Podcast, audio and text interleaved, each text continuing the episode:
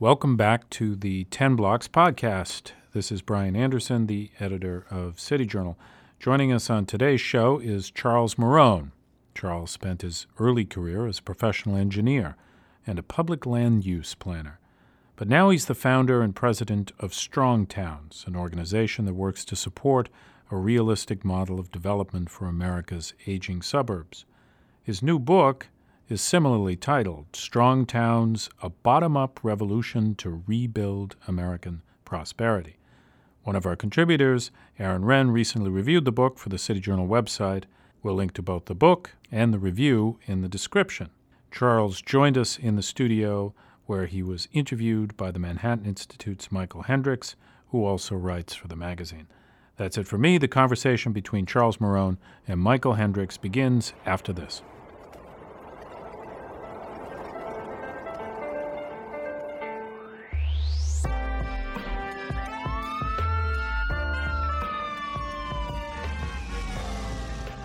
I'm Michael Hendrix, Director of State and Local Policy here at the Manhattan Institute, and I'm joined by Charles Marohn, President and founder of Strong Towns. Chuck, it's good to have you here. Good. Hey, wonderful. I'm glad you call me Chuck because that's what my friends call me. So I wouldn't want people listening thinking that we're not pals. So absolutely. now you are uh, the author now of a new book, Strong Towns: A Bottom-Up Revolution to Rebuild American Prosperity. Tell me, what is a strong town? Oh my gosh, I I haven't gotten that question for a long time. Actually, it, was, it used to be the number one question I get. What is a strong town? Uh, I think in my engineering planning days, uh, in the early days of strong towns, I would have said it's a place that has the wherewithal to take care of itself. Uh, it's not going to go away if outside forces stop propping it up. It's a place that has enough wealth, uh, enough economic activity uh, going on to where it can maintain its essential infrastructure, its streets, its roads, its pipes, uh, all that stuff. I, I, think over time, the idea of what is a strong town has expanded as my uh, kind of humility about cities has also expanded. I think as an engineer and as a planner, you're you're trained or you're you're programmed to look at cities in this very mechanistic way. Um, but cities are this deep place of culture and beauty and love and uh, you know interdependencies. And I've come to appreciate that while the base definition of a strong town is a place that is strong and resilient and won't go away, uh, if the kind of support systems around it fade, uh, I've also come to appreciate that a lot of those bonds that make a place strong go beyond the basic infrastructure and the finance and the economic ecosystem, and they go to a deeper cultural human ecosystem that's kind of you know is the glue that binds that all together. But they're not less than that financial or physical underpinning, which is a lot of what you focus on. Oh my gosh! Well, that was the entrance into this conversation for me. I mean, I, as an engineer, I worked on so many projects and and would run the math on them and said, this is a ridiculous project. Like this is making the city poorer. Uh, and in delving into that, I actually reached a set of questions regarding humans and human habitat that you know my wife, uh, the the more empathetic one, uh, would say, yeah, these are the these are the questions that you should focus on, dummy. You know. it's like I'm glad you finally figured this out. Yeah, she's like I've been telling you this for years. Like no one cares about your stupid street. It's about the people who live on it and how they interact and uh, you know what this all means to them. Now, tell us, for those who are not familiar with strong towns, mm-hmm. what was the moment of revelation that you're hinting at? I, I get asked, like, was there a road to Damascus moment where like the bright light shined, and and I, I've tried to, in my mind, like recreate what that was. Like, okay, when was that? And it really wasn't. It was a series of more like aching pains and struggles that I pushed back against. So uh, very early in my engineering days working on projects that were just patently ridiculous. I mean, you you didn't have to have an advanced degree, seven quarters of calculus, and all this stuff to to to run the numbers on these things and realize that the city was ultimately going to lose money on these transactions. And when I say the city, it's really a proxy for me for the community, the all the residents, the people, the small businesses, everybody that lives in this community was going to really take it uh, financially uh, in the negative in this transaction. Um, dealing with that and s- kind of digging into and pulling on that string for a while and saying, okay, there's a lot of stuff here I know about engineering, but I don't know much about finance. Let me try to figure out the financial side of this. Like, why are we doing these things? Um, and then Like, give, up, give us an example. I'll give you. Why are we doing this thing? What, what I'll give you. A, thing? I'll give you a, a crazy one. Um, so I I worked for a city, uh, and this was back before the housing during the housing bubble. So during the the whole run-up. Before 2008. Yeah. And I had put together, this is, I I was a little bit advanced now in like digging into this, what would become strong towns. And I put together this thing for the city and I showed them like, we are, every develop, new development we do, we, we're losing money on. And here's the math, here's how this sets up. And here's where, like, when we project this out 20 years, you're going to be completely broke. I mean, we, we don't have anywhere near the money we need. And the worst developments we do are these ones with uh, one acre, two acre uh, plus lots in this kind of, this was a lake community, so the off lake stuff. And the council was like, "Oh, this is really this is really impressive work. I'm so glad we know this. Thank you for arming us with this." It was the next month we got a request to do this development of this exact same type, one acre, two acre lots. And I pulled up my analysis and I'm like, "Here's the numbers." Like, there's a whole lot of reasons to say no to this development, but one of them is that the finances don't work. And then I went through our code and I'm like, here's like the five things they don't meet. They want tax subsidies. They want the city to, uh, you know, build the infrastructure and upfront those costs. Everything about this gave them like 50 reasons to say, sorry, this doesn't meet our code. This doesn't meet our ordinance. We're not going to do this. They fell all over themselves to do it and and and gleefully did it and got mad at me for making friction in the process. Um, that you were was the fly in the ointment. I was the burr under the saddle. Yeah, I was the one saying like, "Hey, uh, maybe we should rethink this," and they just wanted to do it really bad. And that was when I started to like ask questions about, okay, how does like group behavior work?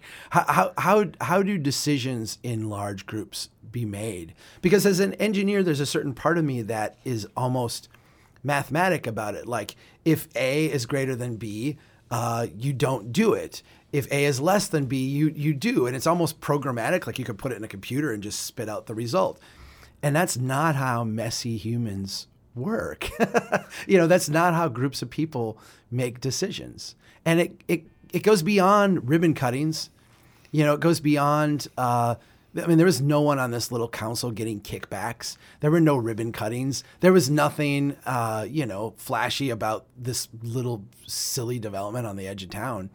It just they felt very. Uh, they they it was they were very committed to the growth mindset and the idea that if they could build more infrastructure and get more homes and do more things, that their city would be growing and that would make them better off.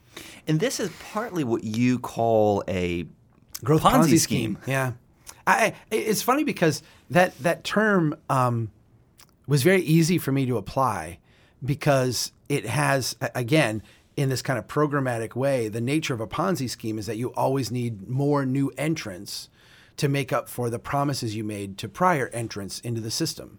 So your system has to grow in a pyramid kind of way, uh, exponentially, in order to add new things in to take care of the last one. And I, I, I came to understand because people started to push back on Ponzi as being like nefarious.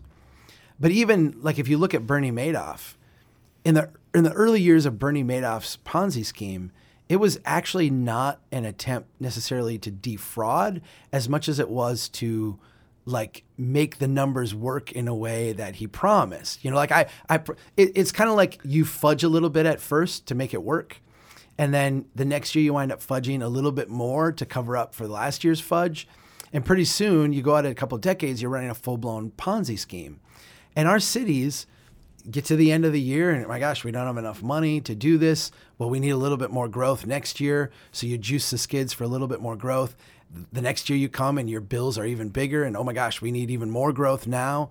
And pretty soon you get to a place where cities are willing to give away the store, give massive amounts of tax subsidy, take on all kinds of liabilities, do whatever it takes in, in ways that are patently ridiculous because they so desperately need the growth. Because if they don't get the growth, they're sunk next year.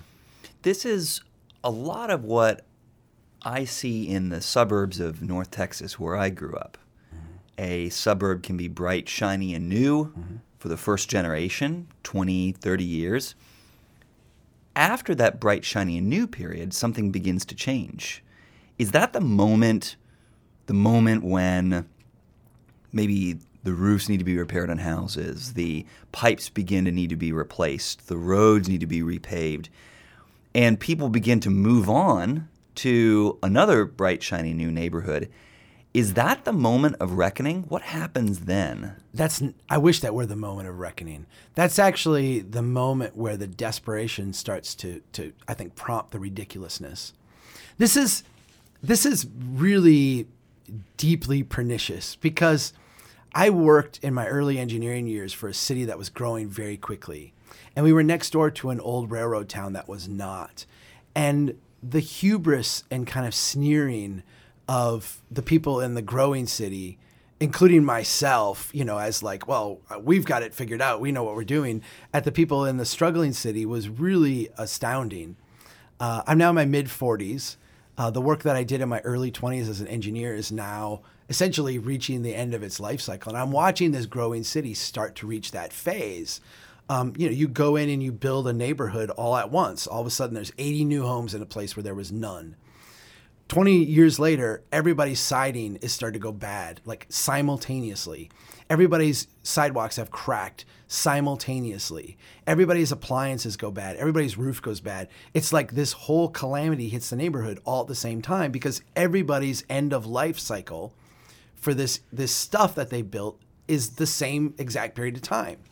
So the neighborhood goes into distress and as you suggested, the people who are affluent in this neighborhood then pick up and they move on. And now you're left with rising costs, with people who are struggling to make ends meet, with a city who's kind of now reached the end of that, what we call the illusion of wealth phase, that, that early growth sugar high, where now they have to go out and start making good on these promises. And because we've locked these places into regulatory amber, uh, both from a zoning standpoint, but also from a financing standpoint, you can't go in and change your house into a duplex now because it's financed with some 30 year mortgage that's been securitized 50 times and is owned by pension funds all over the world. You know, you, you don't have the flexibility to do these things, even if your local code allowed. The only thing that can happen is this long, slow decline. The city, to make ends meet, will take on debt and we encourage cities to take on lots and lots of debt. We made it very easy for municipalities to borrow. We made it very lucrative for them to do so. We made it very lucrative to investors to put their money into that type of borrowing. I mean, the, mun- the muni bond market is massive. And so, what cities wind up doing is they take on huge amounts of debt during that second life cycle in order to keep things going. If you look at Ferguson, Missouri, a first ring suburb right after World War II that was the hot affluent suburb of St. Louis. You go out into the third life cycle now.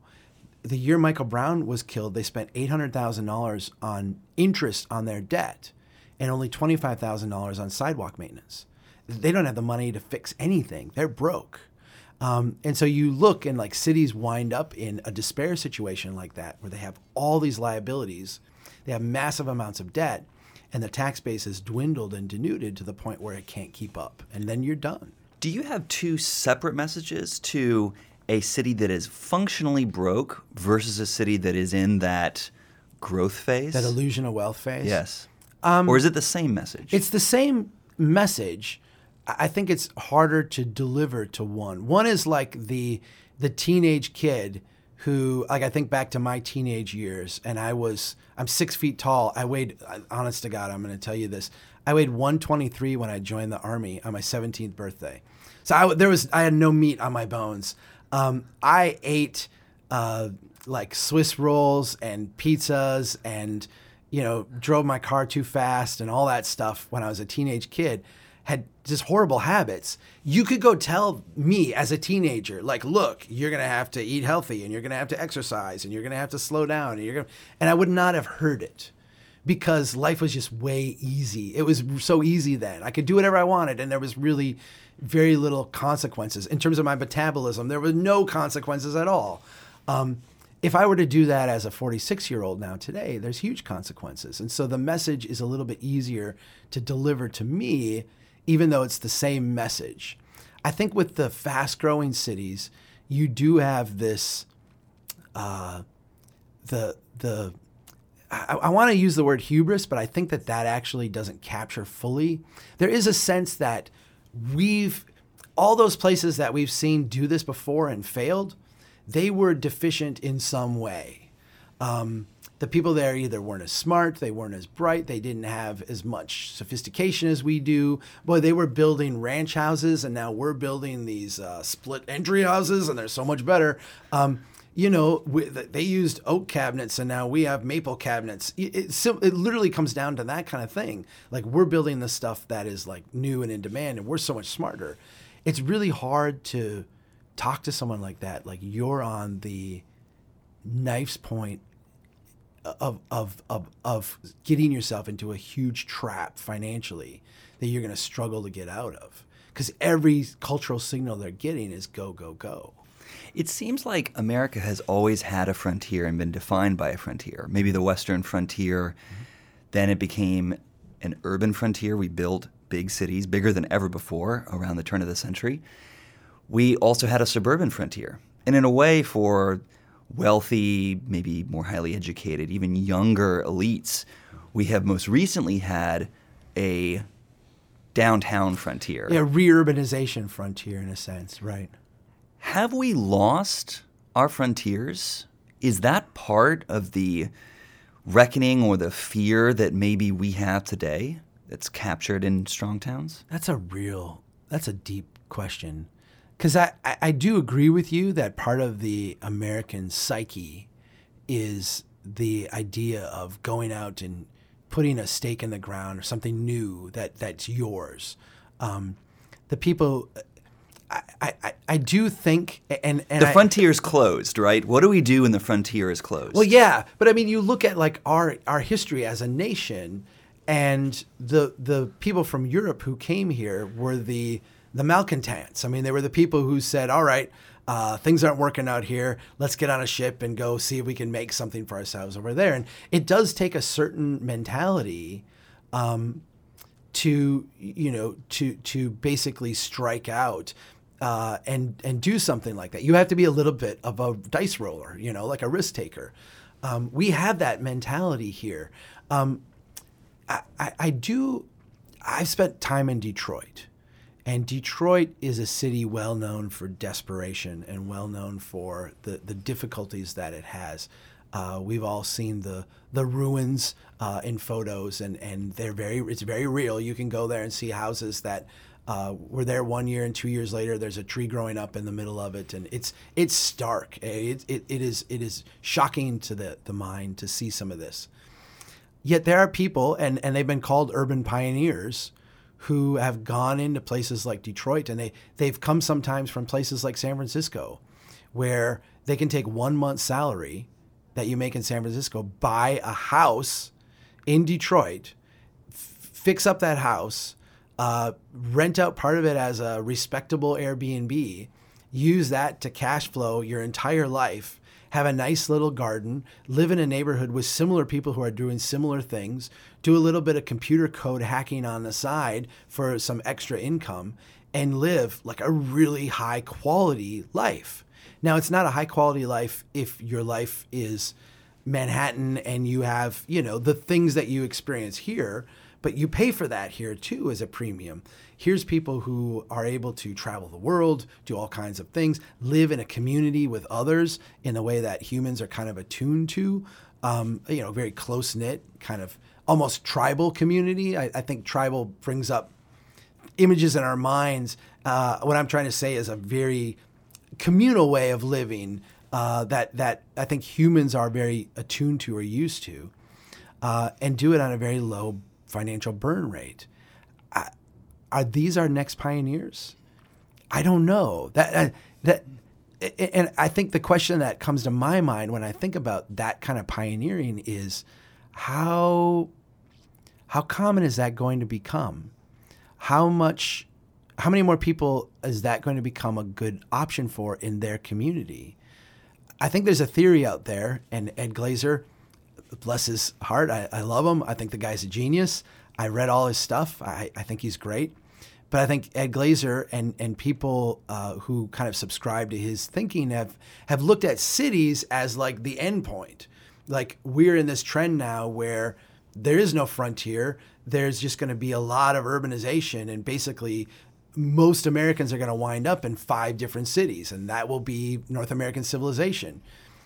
I suspect the opposite. I suspect that there's a limit to the two hour commutes that people can tolerate to be part of the New York ecosystem, and that at some point there will be people who say, you know what?